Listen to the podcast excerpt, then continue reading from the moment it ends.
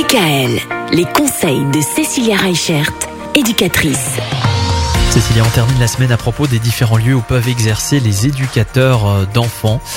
Eh bien, les éducateurs, ça peut intervenir notamment à l'école, au collège, voire même au lycée.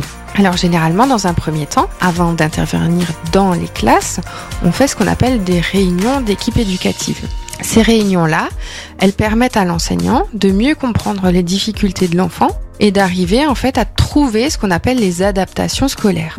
Et là, par exemple, ce qu'on va avoir pour les collégiens, c'est plutôt des textes qui vont être plus adaptés, des dictées à trous, des choses comme ça. Pour les lycéens, on va pouvoir les aider, les accompagner dans leur mémoire de stage, dans leur rapport qu'ils doivent rédiger pour le lycée. On évolue en même temps que l'enfant évolue.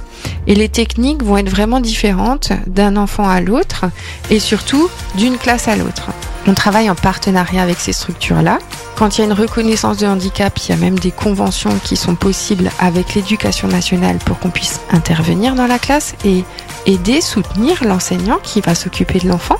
Et c'est vrai que c'est important de savoir que euh, de tout petit jusqu'au CFA, euh, nous on accompagne des jeunes et que bah, il y a plusieurs choses qui sont possibles et qui sont possibles de mettre en place pour aider les enfants dans leur choix ben, de scolarisation et dans leur choix d'orientation. Ce qu'on a déjà pu faire par rapport au collège, par exemple, c'est on, on, avait un jeune avec des troubles autistiques.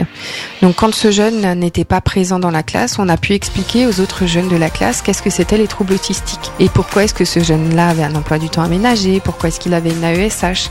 Mais il faut savoir que le jeune était d'accord qu'on en parle Oui. et surtout la classe avait besoin de comprendre certaines choses par rapport aux troubles autistiques. Merci beaucoup.